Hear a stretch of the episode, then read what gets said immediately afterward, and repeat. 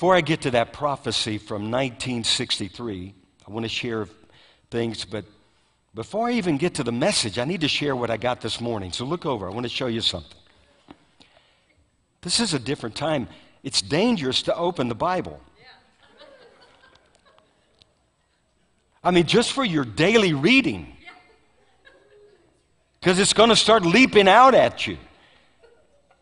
Because it's a word for the day, it's a word for the time. But I want to just show you some. This is one of my favorite scriptures.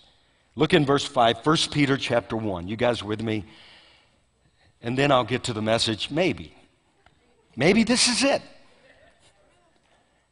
I just know this is one of my favorite scriptures because if God didn't do this, I'd be in a tr- I'd be in a mess. And you might be too. Verse 5, 1 Peter chapter 1 verse 5.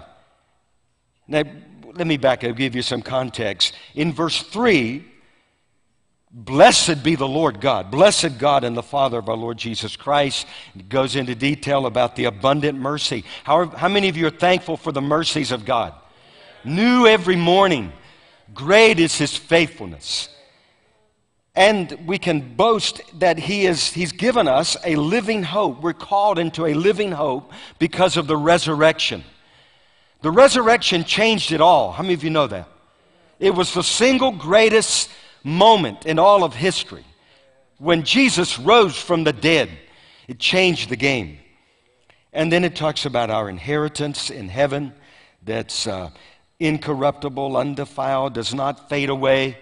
You can't forget about the inheritance that is reserved for us. There is a heaven to come. Heaven's not preached on a whole lot anymore. We need to remember this is not all there is. So, what if you lose your life in this life?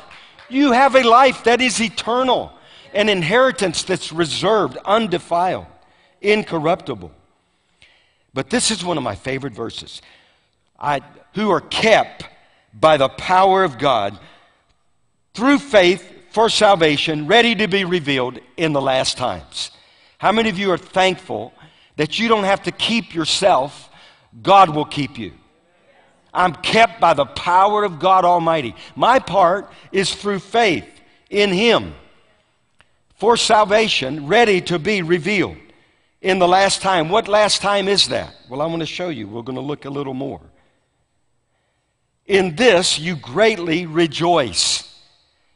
We should be rejoicing, though now for a little while. Say a little while. I thought I told Shirley this morning when I read this at breakfast. Things came to my mind. I thought about how it's just a moment. And then I thought about, you know, in the book of Revelation, was it where he went into prison for 10 days? And it was just a moment of time. And I remember when I read that, the Lord said, Boy, you ought to be thankful. It's, more, it's not more than 10 days. Now, 10 days may mean a whole much more than, we have time to go into this morning. But what it means is you won't be in jail for 365 days. 10 days is better than a whole year, isn't it? And that's what he's saying. You're kept by the power of God. In this you greatly rejoice, though now, for a little while, if need be, you've been grieved by various trials. So when the various trials come, what do you do? You rejoice. Why? Look in the next verse. That the genuineness of what? The faith that you profess you have in the one who's claimed to keep you by his name and by his power. That the genuineness of your faith, being much more precious than gold that perishes. How many of you know even the gold that you buried in the ground is going to perish? One day. Now, maybe you didn't bury any, in the ground. Maybe you hid it under the bed. Or wherever you hid it. I don't know where you, maybe you don't even have any gold. I don't think there's any even gold in Fort Knox. Somebody said they stole it. My question is who stole it? Time to give it back. That's time to whoever stole it. Give it back but they steal from us every day. that the genuineness of your faith, being much more precious than gold that perishes, though it is tested by what? What's happening now in America? Cities are erupting in fire.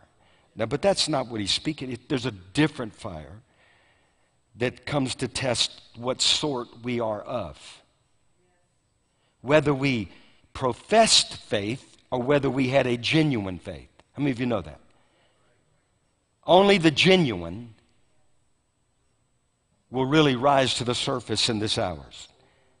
All the others will be devoured in the fire. But anyway, he goes, though it is tested by fire, may be found to praise, honor, and glory at the revelation of Jesus Christ. And that's his coming, the last time, the revelation. Remember, we already spoke about the book of Revelation is not a scary book, is it? Now, you could make it a scary book. You just focus on the scary parts. But you got to remember, it's about the revelation, it's the unfolding, the revealing of Jesus Christ. And so we are kept, our faith in Him for salvation, kept by the power of God, ready to be revealed at the revelation. The last time is the revelation of Jesus Christ. And this is the time we're now entering into.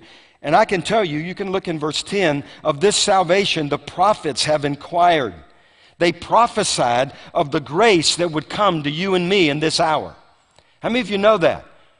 We're a prophetic people because the prophets of old literally prophesied about you and me being on the earth at this time in history. And that we would be the ones who would demonstrate genuine faith. Then, you look in verse 11, he testified beforehand that the sufferings of Christ and the glories that would follow. And so he gives Jesus as an example. Did he not suffer at the cross? And yet he saw the joy that was set before him. He endured the cross. He suffered the shame. He was willing to go to the cross for you and me. Now, even as he suffered, you and I are to do what? We're to suffer likewise. That the genuineness of your faith being much more precious than gold and silver, would be found to the praise and glory and honor of Him. Now, I don't know if you see what I see in that, but I see a lot in that. And then you can go, I mean, this whole book is like a book for 2020. It tells us even how to live in verse 13 to gird up the loins of your mind. Don't go crazy like everybody else is. People are losing their mind right now. He's not given you a spirit of fear, but love and power and of a sound mind. So gird up the loins of your mind. Be sober. Rest. That's a good word, isn't it? Do you realize you can rest in the middle of war? We're going to learn about that. Rest your hope fully upon the grace that is to be brought to you at the revelation, and there it is again. Then in all your conduct, in verse 15, be holy, for he is holy. Man, you could preach on that. Maybe, Lord, I should just preach on that. So I did. We need to talk about a few things. Because the world is going berserk. The nation is losing its mind. How many of you know that?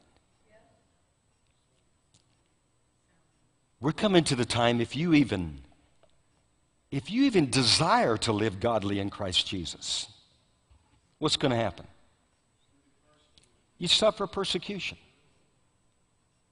What does that tell us? Two things. Where has our passion and desire to live godly in Christ Jesus? Where's it been? Why haven't we been suffering more? That'd be my question. When I heard that there were some complaints that we worship God in this field, and that actually encouraged me. I said, Thank God. Thank you, Jesus. Hallelujah. If you do it only one time and hell erupts, what's going to happen when you do it 10 to 20 times? They're going to come with shotguns. This is going to be fun. You guys know that. Now, I'm not meaning I'm not trying to be Sunday morning version of CNN. I'm, this is good news. I'm going to get to the good news.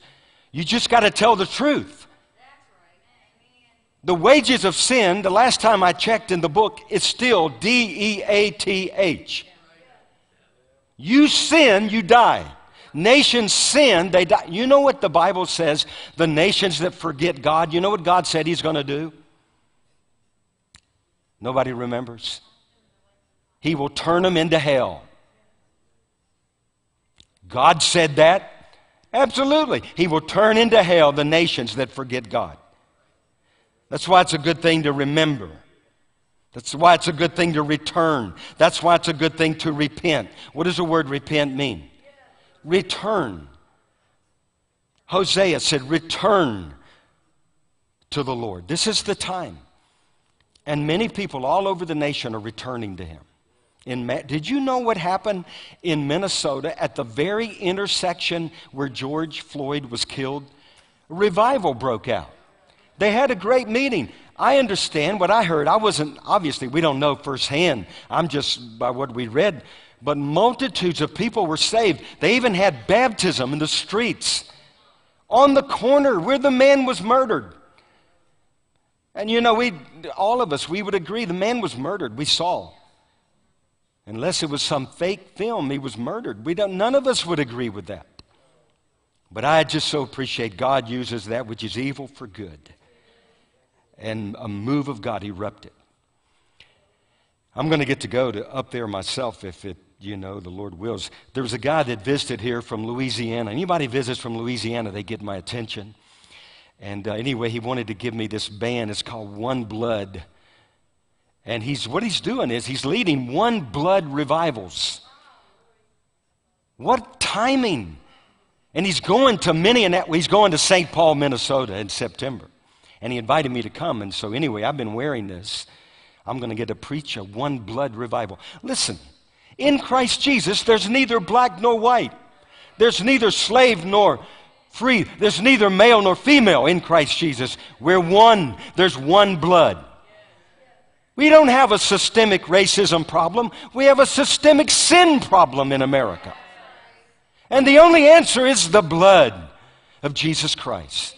And we're going to shout it as loud as we can in this hour. Now, I want to share a few things because I want to, you got to hear this prophecy. Because it's like, it's like he's prophesying today. God, what did you do? Did you tell Kenneth Hagin what was going to happen in 2020? Yes. Okay, first I want you to go to uh, John chapter 14. Say, I'm with you. I hope so, because sometimes I feel all alone. You ever feel all alone? And you're going to feel that way in this hour. Some of you are going to feel all alone. And you're going to have to make a choice. Even family members will disown you if Jesus meant what he said. They'll be upset because you even tweeted.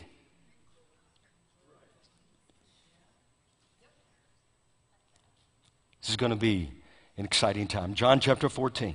So, Jesus, what do we do about this? Go and barricade ourselves in our little homes? Hide in our cupboard under the sink? You know, what are we going to do? Verse chapter 14, verse 1. Let not your heart be troubled. That's a good word, isn't it? Let not your heart be troubled. You believe in God? You say you believe. How many of you believe in God? Then believe also in me. And when he said that, and Jesus speaking about himself, not only believe him, but believe the words that he said. Believe everything about him. In my Father's house are many mansions. If it were not so, I would have told you. I go to prepare a place for you. And if I go to prepare a place for you, I will come again and receive you to myself, that where I am, there you may be also. Now, the word trouble means don't be agitated. Don't be fearful. When you're fearful, what are you? You're full of fear. We do not want to be full of fear. We want to be full of faith. We want to be excited, ready for the times, because God will keep us at this time ready to be revealed. It's, there's much yet to be revealed. The word means anxious, unsettled, disturbed, distressed, basically means troubled. Jesus said, Don't be troubled. Why? Well, there are four things. Number one, believe in God and believe in His Son, Jesus Christ. Stake your claim. I'm a follower. I believe in Jesus. And don't back off of it. Because there are going to be some challenges, there'll be some attempts to get you to back off of what you say you believe in. And then, secondly, believe in the assurance that there's more to come. He says, I'm going to prepare a place. What does that mean to us? It could mean what we just read in heaven this, this incorruptible, undefiled place reserved for you. Some people say that verse speaks of that which is coming in this life. Either one, it speaks of better things to come. If you're a believer, there's more to come than what meets the eye at this very moment. And then it means to stand on the truth that Jesus is coming again, because he said that. I will, if I go to prepare a place, I will come again. Listen, we need to preach about the second coming again. He's coming. How many of you know he's coming? That's been the great hope. That's why they were able to lay their lives down. Why they were able to give it all up. Because they knew that there was something more. And Jesus is coming again. And then the next thing is that where I am, there you may be also. In other words, we're going to be with him forever. We get to be with Jesus. I think we were talking about that in our song. You know, Lord, I didn't come for blessing. I came to be in your presence. I've shared with you, we, this is really cool now because we have a lot of visitors. I can repeat some of the stories I told 10 years ago because people hadn't heard them. But I remember the Billy Graham, it used to be in Wheaton, Illinois. Did you know that? The Billy Graham Library used to be up in Wheaton. And I was attending a, a Billy Graham you know, School of Evangelism or something, and, and I used to go to those. Went to one in Amsterdam. Anyway, it was Billy Graham had a great impact in my life, and but anyway, I was attending this one at Wheaton, and Stephen Olford, and I've shared with you, he's the guy prophesied over me, but anyway, it's really pretty cool story. I won't go into detail, but he was preaching at Wheaton Bible College, or at the church, Wheaton Bible Church. It's Wheaton College is there in the city. And I remember that night I went and I said, God, I'm going tonight to hear Dr. Stephen Olford, and I don't want anything from you. I don't want to be blessed. I'm not going to this place for blessing. God, I'm going tonight. I want to be a blessing to you. And I'm telling you, that was one of the best services I ever attended in my entire life to that point. I got blessed beyond measure because I didn't go to get something, I went and gave myself to Him. You give yourself to Him, the blessings will overtake you. You won't be able to contain that which He will, that'll follow you, land on you. But anyway, I want to just look at some scriptures. Can we just look at some scriptures? I'm going to let our fingers do the walking this morning because we need to just look at some things. And then I'm going to share this incredible prophetic word from Kenneth Hagin. I didn't come out of that camp, the faith camp you know, but I, I, I remember Kenneth Hagin well because he was a mighty teacher of the Word of God. How many of you came out of the faith camp, the Hagin, Copeland? Some of you did. You know him well. Mighty man of God. Anyway, I'll get to it. But somebody recently suggested, a couple of people actually, because I mentioned it from here, you know, the but gods in the Bible. So they said, you should teach on that. You should preach on that. And then I heard somebody else suggest it. So I said, Well, God, maybe that's you. So I'm going to look at some of the but gods this morning. Because if you look at the world, if you look at the nation, it looks like there's some things are not too good. You know how I many you know what I'm talking about? There's trouble in America today. And I remember in my own life, if it was up to me, I, I would not have made it to where I am today. How many of you, if it had been up to you?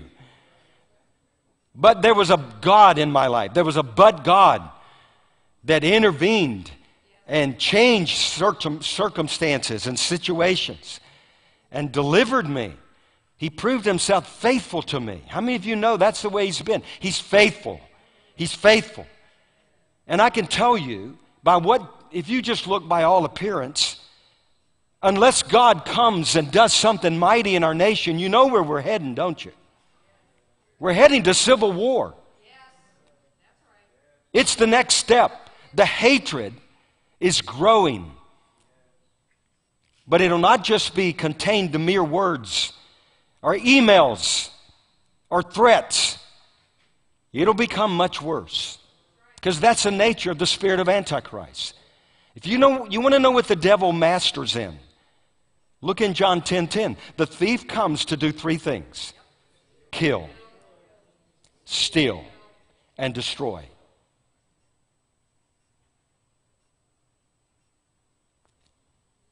I can't believe some of the things we're seeing. In Seattle, they surrendered, what, six blocks of their city? The people of Washington ought to be demanding that governor resign immediately. Where's the guts in America again? They ought, to, they ought to have the mayor already, they ought to have millions of signatures demanding you resign Monday morning at 9 a.m. And it should already be. They're sworn to defend the Constitution, not surrender their cities to anarchy. We could go into a little bit more. I might as well because they're going to come for us anyway. You might as well get in all you can get while you can. But I pray for wisdom. We need wisdom. You know, you got to be wise as a serpent and harmless as a dove. Lord, why did you say, be wise as a serpent? Why did you use that phrase? Well, serpent, Shirley saw a serpent the other day. She came screaming in the house. I'm sitting in the back. I'm, I'm in the Word. I don't know what I'm doing there. And she comes screaming, Help, help. And I went and helped. I rescued her. The serpent, the snake, they are standing in the way. No, big old, well, it wasn't standing. If it had been standing, I would have gone back in the house. It, it understand me? it was just rolling. I seen a serpent in my dream. I've shared with you guys. If I see that serpent, and that's what we're facing today, that's what that dream was all about. But anyway, this serpent is there, and so I just stuck something and took off, you know. And that's what a serpent will do. If you get, you know, you start to step on one, most of the times they'll get out of the way because they're more afraid of you than you are afraid of them. Although that serpent wasn't very afraid of you, Shirley. You know. Anyway, he's not there anymore. But wise as a serpent, there's times to get out of the path. I guess that was maybe that's what that means. There's a time to get out of the way so that you can fight another day. Does that make sense? Then there'll be other times you're just going to have to stand, you're just going to have to stay and stand on the Word of God. But anyway, wise as a serpent and harmless as a dove. And we need that combination. You know, we're not, this is not a fight that flesh can win. It ain't going to happen. It it's not even, you can't even begin. It's, we've got to have the dove. We've got to have the Holy Spirit. So I want to look at some scriptures, and I'll just read through them, won't take long. Then I want to share that prophecy and pray that the Spirit of God would do it here. What was prophesied, what was it, 57 years ago? But anyway, the first but God. So that's the title of the message. You guys with me? In other words, everything would be horrible but God. But God. So look at Genesis chapter 7. I don't know, there's so many but gods in the Bible, we can't do them all but we'll do just a few and then we'll move on. But Genesis chapter 7, verse 17. Now the flood was on the earth. There's a, how many of you know there's a flood on the earth today? You know, hell has opened its mouth and there's a flood of wickedness that's being released in the earth. That's not coming, that's here. Okay, so that's not the end of the story. The, the other part is when the enemy comes in like a flood, God raises the standard. Right? That's what's happening. He's raising a standard. It's His truth and it's His people. It's the Redeemer. You read that in its context, it says, and the Redeemer shall come. It's the message of redemption. Now, the flood was on the earth 40 days. And the waters increased and lifted up the ark, and it rose high above the earth. Verse 18 The waters prevailed. and greatly increased on the earth. Verse 19, and the waters prevailed. There it is again, exceedingly on the earth. Then in verse 20, the waters prevailed. Three times the waters prevailed. Verse 21, what did it produce? Produced death, and all flesh died that moved on the earth, birds and cattle. Verse 23, he, so he destroyed. God was behind the judgments. So God destroyed all living things which were on the face of the earth, creeping things. And then verse 24, and the waters prevailed. Now you could just go home and stop right there. The waters prevailed, but that's not the good news, is it? That's not the gospel. That's, that's go home and take a chill pill and just get over it. No, there's the gospel. So, chapter 8, verse 1, here's the answer. Then God remembered Noah and every living thing and all the animals that were with him in the ark, and God made a wind pass over the earth, and the water subsided. Now, where's the but God? It's in chapter 8, verse 1. It says then in my version, but you look at some of the older versions, instead of the word then, it's but. So let me, let me just put it in context. Okay, the waters are prevailing. The waters are prevailing. If you didn't get it, he repeated it four times. The waters are prevailing. The waters are prevailing. But God, but God remembered Noah. And in that context, it's almost as if he's saying, But God remembered his people. God is remembering you today. He's remembering me. He's remembering our forefathers. He's remembering all of those that prayed and cried out to him for salvation. He remembered every living but God. And God made a wind to pass over the earth. And the waters subsided. And if you have any question as to how are you putting but God in there, you can back up in chapter 6 and you can see a couple other places where but God is in the context. It's all in the scripture. But God. But God. I'm, I'm going back with the older version. We need a but God. We need the wind to blow over America. The hope for America against the prevailing waters and wind is the wind of heaven. It's the wind of the Holy Spirit. And that's what we're praying for in this hour. And I'm believing God with all my heart for it. We're staking our claim. Okay, Genesis 31. Genesis 31 and uh, verse 40. Well, you can back in 31, verse 24. Let me give you a head start. Verse 24 says, But God, there's a but God, but God had come to Laban. But God. Now look over in verse 40. There I was. Now this is this is uh, Jacob. There I was in the day the drought consumed me, and the frost by night, and my sleep departed from my eyes. Now, think about what he's talking about there. In the day, I'm dying of drought, it's hot.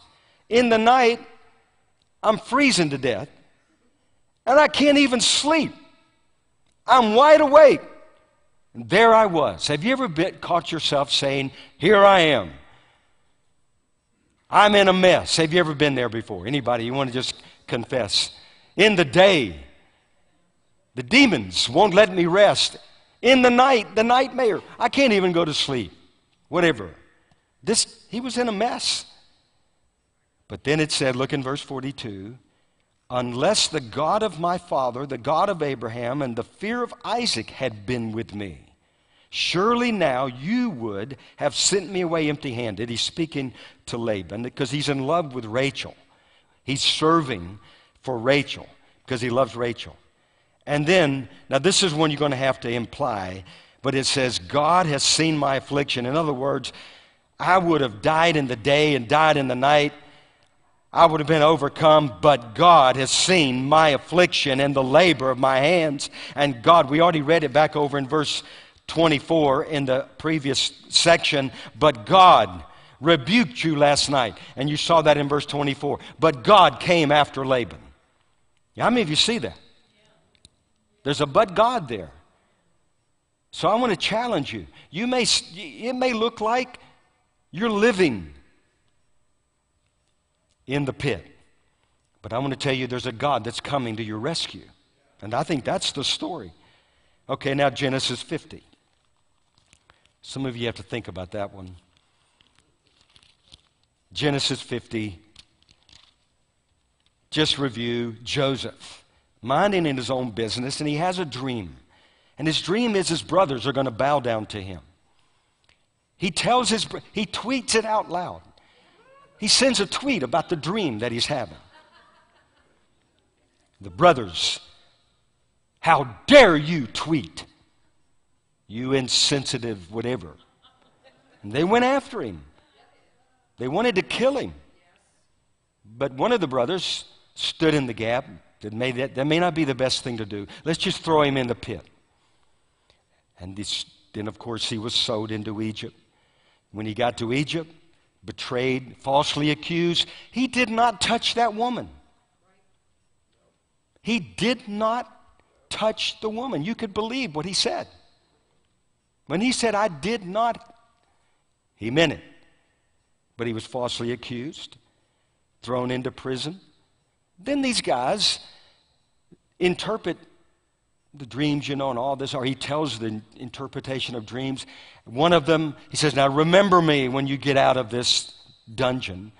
And how, you remember how long it took for him to remember? Two years. Two more years. He's been living humiliated. All right, verse 18. And then we know he gets out. But then his brothers, now this is after Joseph is restored and he's serving in the king's house. I mean, he's been given so much favor. Then his brothers also went away and fell down before his face. That's when they're revealed. He's revealed to them. And they said, Behold, we're your servants. Joseph said to them, Do not be afraid, for am I in the place of God? But as for you, you meant it for evil against me. But God, there's a but God, but God meant it for what? For good in order to bring it about as it is this day to save many people alive. In other words, God had a redemptive purpose in all that Joseph went through. All Joseph had to do was endure, stay the course, and he would see the salvation of God. Now, he had to obey God, he had to be who he was called to be. He could not interpret the dream, he had to fulfill the purpose, the gift that God had given him. But if he would be who God had called him to be, God was going to use his life for the redemption of multitudes of people. Amen. Do you see that? Yes. I hope you catch this, what's behind the scene in that. There's another but God. Okay, Deuteronomy chapter 7. There's a bunch of but gods, so we, obviously we can't do them all.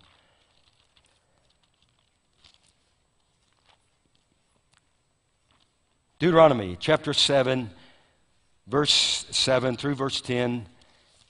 Here we go. It says, The Lord did not set his love on you nor choose you because you were more in number than any other people, for you were the least of all the peoples. Have you ever, you ever felt like the least among the crowd that you're in? I often feel that way. Listen, it's, it's something about that human nature. You feel like the least among you. I don't know that it's a bad thing, though.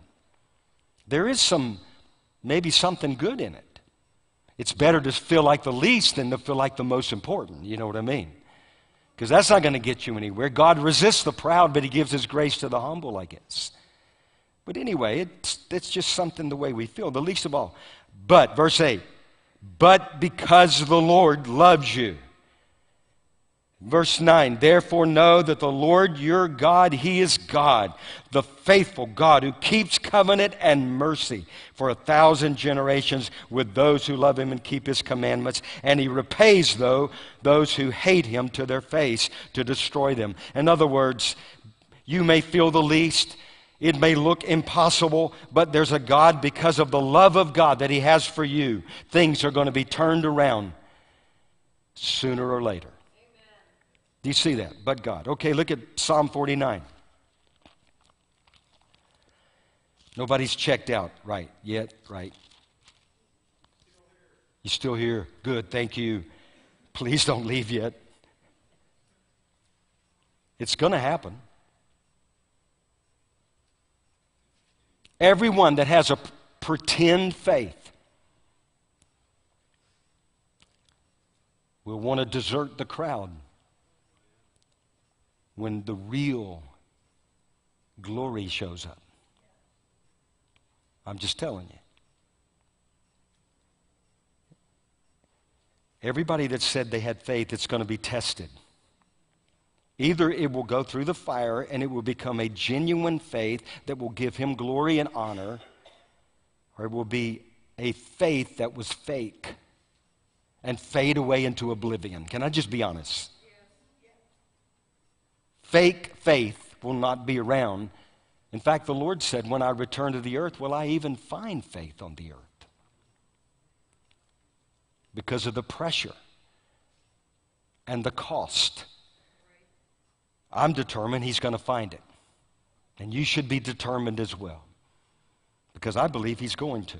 Now, verse 49, chapter 49, verse 13. This is the way of those who are foolish, and of their posterity who approve their sayings.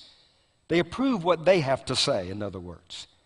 It says, Death, verse, chapter 4, verse 14, the second part, death shall feed on them and the upright shall have dominion over them in the morning, and their beauty shall be consumed in the grave, far from their dwelling. Verse 15, but God will redeem my soul from the power of the grave. There's a but God. In other words, death is not the end. It's just the beginning. But God will redeem my soul from the power of the grave. You know, there are two destinies. One is eternal life, the other will be eternal death. And that's what the scripture, I believe, is referring to. And our hope is in redemption. Now, Psalm 73, let me just read this one so we can move through. Psalm 73, verse 26. It says, My flesh and my heart fail. I want you to do something. Find your, find your pulse. It's either there. Wait, I know I got one. Or there. Did you find it? How many of you found your pulse? What you guys, are you exempt? Yeah, you found yours there. Do you know? I don't mean to be a bearer of this news, but do you know there's coming a day when what you just felt you, will never happen again? It'll be the last beat of your life. Unless Jesus comes again and, you know, and we're just caught up and forever be with the Lord, that's going to happen. But there's going to be a day when our heart will fail. Now, our prayer is, Lord, help us stay in shape, bodily exercise profits a little. We don't want to speed up the process. You know, if you go eat chocolate cake this afternoon, and I'm not meaning to spoil what you're planning, just do it in you know, don't, don't make a habit of it. Don't do it every day. Don't eat chocolate cake every day. Special occasions. Could this be a special occasion, maybe? No, no it's getting to be. But, you know, sugar. They tell us it kills you. It does. That's why it's in the American diet. It's everything. Every, and then what is it? High fructose corn syrup. We've dumped that a long time ago. I hope most of you have. You should dump that. It's poison. But regardless, whether you have the poison or you don't, one day there'll be no more beats. Now look at the rest of that. Okay, my flesh and my heart fail. But what is the scripture? The rest of it says, My flesh and heart fail, but God is the strength of my heart and my portion forever. God is the strength of my heart and my portion forever. Okay, Second Thessalonians chapter 3. Here's another but God. Chapter 3, 2 Thessalonians, verse 1. Finally, brethren, pray for us. That's a good, that's a good scripture. Lord, cause people to pray for us. that the word of the Lord may run swiftly and be glorified, just as it is with you, and that we may be delivered from unreasonable and wicked men, for not all have faith. How many of you know that's true? Not all have faith. So, Lord, deliver us from unreasonable and wicked men. But the Lord is faithful. But the Lord, there it is. I don't want to miss it. But the Lord is faithful. Say, the Lord is faithful. But the Lord is faithful, who will establish you and guard you from evil, or the evil one. And so it is today. You know, that scripture, 2 Timothy chapter 3, verse 13, we won't look over there. But I heard this question recently asked Is the world going to get better or worse? Is America going to get better or worse? You already know the answer both. Both. How do you know worse? Because the scripture says, But evil men and impostors will grow worse and worse, deceiving and being deceived. I can think of some governors right now that that fits them to the T. Evil men and impostors deceiving and yet deceived. And if God doesn't come and awaken them, they will spend an eternity in separation from God. That's why we have this moment that we have to remind them of the truth and to pray that God will move. But evil men and impostors deceiving and being deceived. But I want to remind you that though there will be a worsening, there's also going to be something better for those that know their God. And I'm quickly going to get there. 2 Timothy chapter 4. 2 Timothy 4. And that's this is the context of that scripture. And the answer Paul gave Timothy in the time when men will become wicked, worse and worse. In verse 1 of chapter 4, I charge you, therefore, preach the word. Preach the word. Be faithful, you know, ready, in season, out of season. They're going to seek for themselves teachers that'll tell them things they want to hear. And they'll turn away from the truth and they'll turn to fables. But you be watchful in all things, it says in verse 5. Now look down in verse 9. There are a few men that he mentions. First of all, is Demas. Demas he was no use to Paul because he had forsaken Paul. It says, For Demas has forsaken me, having loved this present world. And there are many that'll follow after the example of Demas, and their heart will be on the world. And they'll be unused. They'll not be able to be used. And then over in uh, verse 11, Mark, and he will bring with you, for he's useful to me for ministry. So Paul was useful. But look down in verse 14. Here's Alexander the coppersmith and he did much harm. Now, this is just the way he wrote it out. He said, May the Lord repay him according to his works. But then he says, You also must beware of him, for he has greatly resisted our words. At my first offense, no one stood with me. All these forsook me. But then, verse 17, but the Lord, but the Lord stood with me and strengthened me so that the message might be fully preached through me. And I was delivered out of the mouth of the lion. And the Lord will deliver me from every evil work and preserve me for his heavenly kingdom. That means everybody could desert you, everybody might forsake you. But if God's standing with you, there's more for you than there are against you. Now, you know that scripture. Okay, let's look at uh, Matthew chapter 19. I'll do two more, then we'll share that vision, okay? We're going to need these scriptures. Listen, you got to be in the Word. If you're His disciple, His Word must abide in you and you in Him. If you're not abiding in the Word, I hate to tell you, but I'm going to tell you. I love to tell you. You're not going to make it. You will not survive what's coming. You need His Word. His truth is your shield and your buckler. It's by every word of God that we live. We live and move and have our being in Him. He is the Word, the living Word. We must have our daily bread. Without His daily bread, we will starve literally to death. Now, Matthew chapter 19, verse 24. And again, I say to you, it is easier for a camel to go through the eye of a needle than for a rich man to enter the kingdom of God. And when his disciples heard it, they were greatly astonished. They said, Well, who then can be saved? Who then can be saved? These were those who put their faith in their riches, their trust in gold that does what? What did we read earlier about gold? Gold that perishes there's something more that we've been called to that is eternal. And again, he goes on, he says in verse 26, but Jesus. But Jesus, there, there, same thing. Jesus is God. So it works. But Jesus looked at them and said to them, With men this is impossible. There's another but God. But with God, all things are possible. The things that are impossible with man, they are impossible with man. But they're not impossible with God. I heard a police officer the other night being interviewed on Tucker. And you know now there's an attack against Tucker Carlson. We need to be praying for him.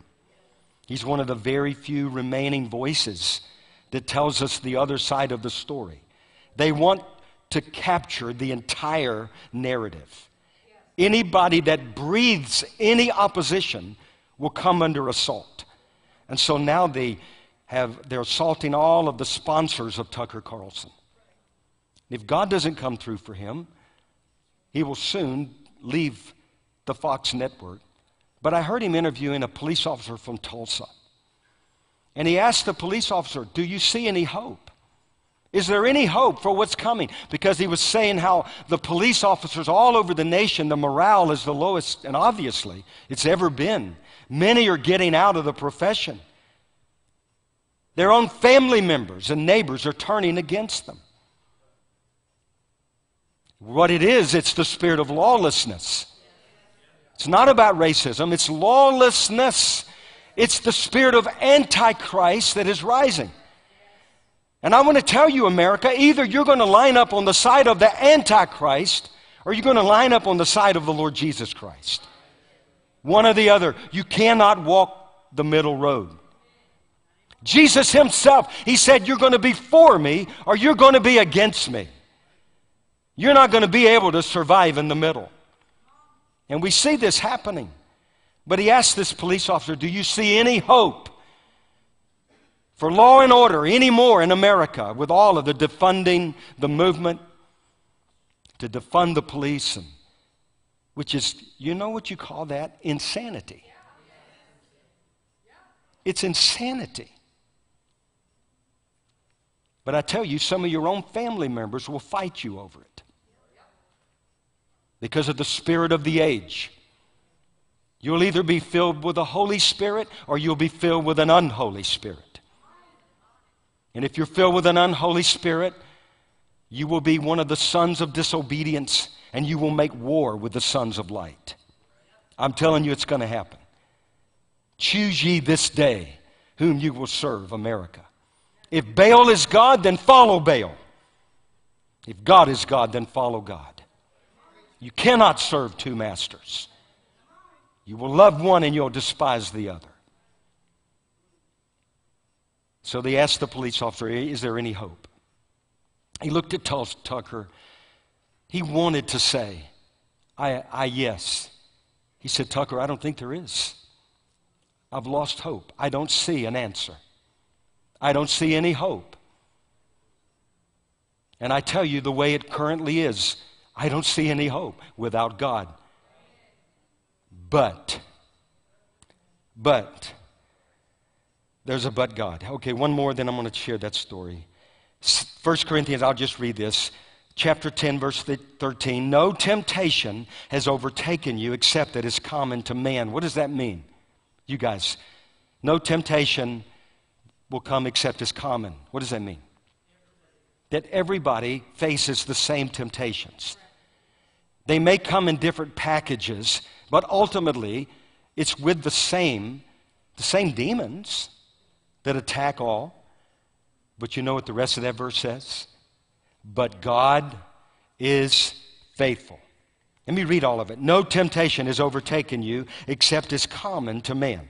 but God is faithful, who is not a, who will not allow you to be tempted beyond what you are able, but with the temptation or the trial will also make a way of escape, a way out, that you may be able to bear it. So the devil is a liar when he says this temptation is beyond, you cannot overcome it. Jesus already overcame it. He overcame and he set the example for us to follow. And besides that, greater is he that's in us than he that's in the world. That's why David said, Thy word have I hid in my heart, that I might not sin against you. Well, you could go read Ephesians chapter 2, verses 1 through 5. That's another, but God. And there are many more. How many of you know there are many more? Man, that would have been a good one, but I want to get on. And then there's Acts chapter 13, verse 28. And it speaks about but the resurrection. Basically, they thought they had him in. They thought he was defeated, dethroned, destroyed, dead. But God raised him from the dead. Changed everything. It was the single most unbelievable, greatest moment in all of the history of mankind when Jesus rose from the dead. But God raised him from the dead, which opens the door to great hope. Now,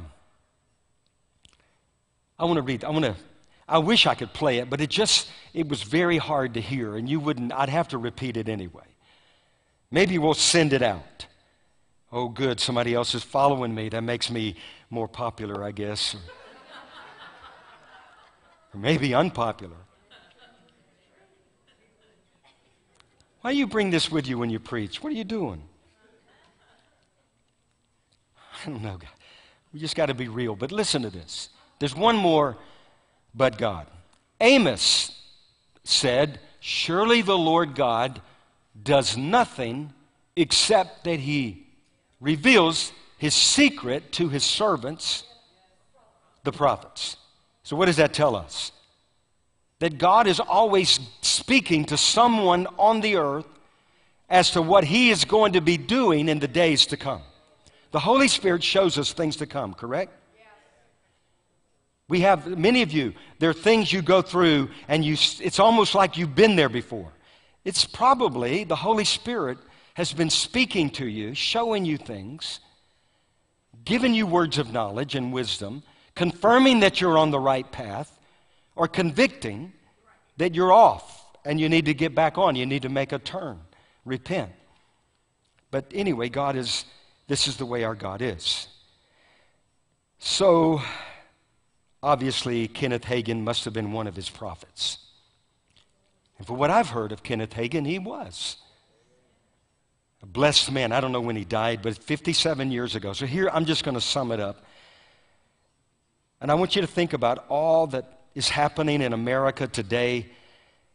Many people, I don't know how you could not be aware of what's, what's happening.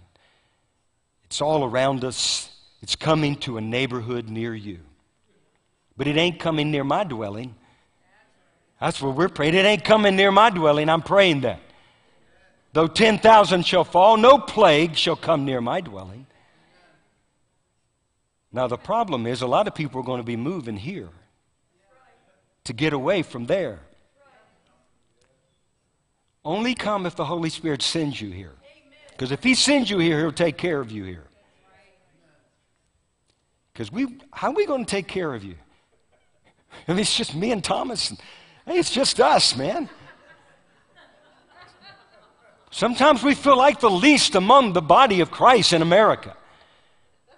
But we have a big God. I used to be concerned about being so small. Then the Lord, somehow I heard somebody say, you know, the same Jesus that lived in Billy Graham and Billy Sunday and Kenneth Hagin lives in you, young man. And I never forgot it. And I believe it. I don't care how big I am. There's a big Jesus living inside of you. He's bigger than you know, and he's going to prove himself in the days to come. He's bigger than all the demons out there that are shouting for attention in this hour. Okay, get to the prophecy. 57 years ago, Kenneth Hagin was caught up into the heavens. Now, I believe in stuff like that. How many of you? Caught up into the heavens. He saw a vision of what would unfold on the earth, what I believe at a time right now, the year 2020. And when you hear, you'll see. So let me just quote as much as I can. I have to explain a few things. He says, In this experience, he said he heard the Lord say, Come up here. And all of a sudden, he went up into the air and stood next to the Lord Jesus, overlooking the earth. And the Lord stood behind me, and we looked down and saw all the states of the United States. And the Lord said, Behold, son, and I, w- I will show you what, you what shall come to pass. The eyes of many will see what I show you, and will remember that I said it shall come to pass. That's happening this morning. We're hearing what he was given, and we're going to see that it's coming to pass. And he said, all of a sudden, he saw a hand come out of the ocean, and it became as a dark cloud that covered the entire nation, all of the states. And he asked the Lord what this darkness meant. And the Lord said, Son, the darkness is the hand of atheistic communism that shall sweep across the nation even in the minds of men and in their leaders in high places, politicians with great power. Now, I need to stop and explain that for just a moment. Because in 1963, Americans would understand what Kenneth Hagin saw, but over the last 50 something years, most Americans have forgotten. Do you know another name for communism? Socialism. Same thing. Communism comes in with an iron fist. Have you seen them in the, in the riots and the protests hold up their fist? That's something, we've seen that fist from time to time throughout history. History is repeating itself. It's the fist, the iron fist. Communism. Socialism comes in through the passing of laws. You get the people to vote for a liberal that is a socialist, and then they work behind the scenes to deceive the people and to bring the laws on the people when the people don't even know what happened. Can I just be honest with you? Anybody want me to quit? I'm not going to quit, even if you want me to.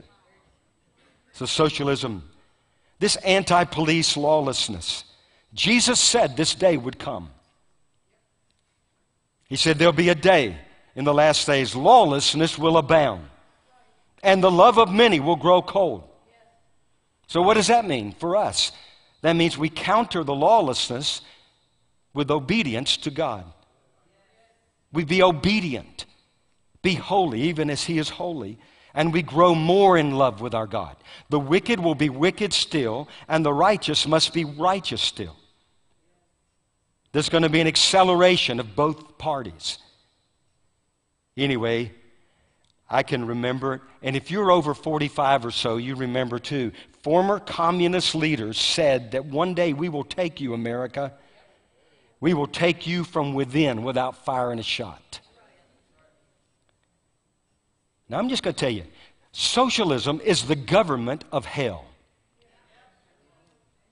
It's the government of hell. I personally believe it will be the dominant government on the earth during the reign of the Antichrist system because it's a slavery. It's the ultimate slavery over a people. It's the opposite of we the people. Government of the people, by the people, and for the people. Socialism makes it that the people are of and for and by the government. They're servants of government. And when the devil controls the government, guess who they're serving? Anyway, this is an exciting time to live, isn't it? Aren't you glad you get to live? So I'm just interrupting this prophecy, trying to give some, because these guys don't even, they don't know. Maybe, now Dylan knows because he came from South Africa. And they didn't rewrite the history books in South Africa yet, or have they? I don't know. But in America, they've removed this all out of the history books. Yeah, it's some of the same thing going on. It's worldwide. Most American students they have no idea what's happening and what they're joining when they raise their fists. They have no idea. Anyway, and so the older crowd just looks and what are we going to do? Just, you know, shake our head? No, we're going to stand up and be the people of God. Because many of those in the streets are destined to be the men and women of God God's going to use in this hour and in the coming harvest. They're just waiting for somebody to go and stand on the street corner and say, Thus saith the Lord. And give them an opportunity to turn to Jesus Christ, and it's going to happen. There's going to be a counter revolution happen at the same time of this revolution. And we're the counter revolution. Say, I'm the counter revolution. We're sons of the living God. All right, let's get back. So the Lord began to speak how liberty would be taken from the land. This is what God spoke to Kenneth Hagin liberty would be taken from the land. Hagin goes on says, I could see what seemed like a bottle of ink had been spread over many of the states. He could see the spots all over the map. And he asked the Lord what this meant. And the Lord again said, This is communistic inspired agents among the racists using racists. Using races. Now, he probably didn't understand that, although in 1963 there was a lot going on among the racists. But in 2020, we see it clearly. And he said, using the race, and I would say to you, using racism, it will cause greater turmoil than your nation has seen. And this turmoil will spring forth. And then the Lord, the Lord then said, This was not the will of God, but men's heart and the perversion of men, and it will be worse than you've ever seen. And then he cried out, Oh Lord, is there a remedy? God, is there a remedy? Is there any hope? Evil men. And then he said, and he used that scripture that I shared earlier. God spoke to him and said, Evil men will grow worse and worse, imposters, deceiving and being deceived. And that's what we see happening right now the true colors of mayors and governors and those who said they followed Christ and they didn't and their true colors are being are coming out. And then Hagin said, "Oh Lord, do we have nothing to look forward to in the future of America but the darkness, war, destruction and evil?" And then he said as he looked into the spirit realm, he saw a ball of fire falling from heaven. And the closer it got, it divided into many small balls of fire that then fell upon the heads of men and women. And as a result, an army of men and women rose up. And he saw, he said it was like their heads were on fire. He said it was tongues of fire. And he asked the Lord what this meant. The Lord said, The day of darkness has come but before the Lord comes, there is a work that must be done. So prepare your heart, for the time is at hand, and speak boldly my truth. And there was more. And I put it down the best I could because it was hard to understand. But there's one more but God. You with me? Go to Isaiah chapter 60. This is it.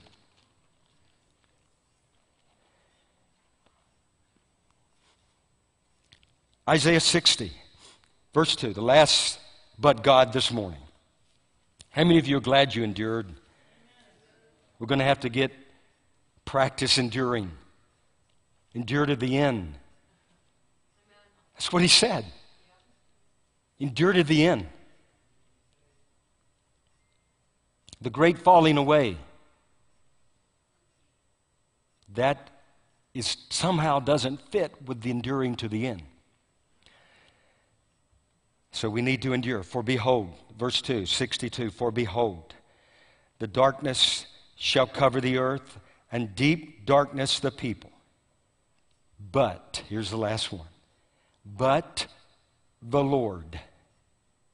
Okay, there you could stop after the beginning of verse 2 and darkness shall cover the earth and deep darkness the people.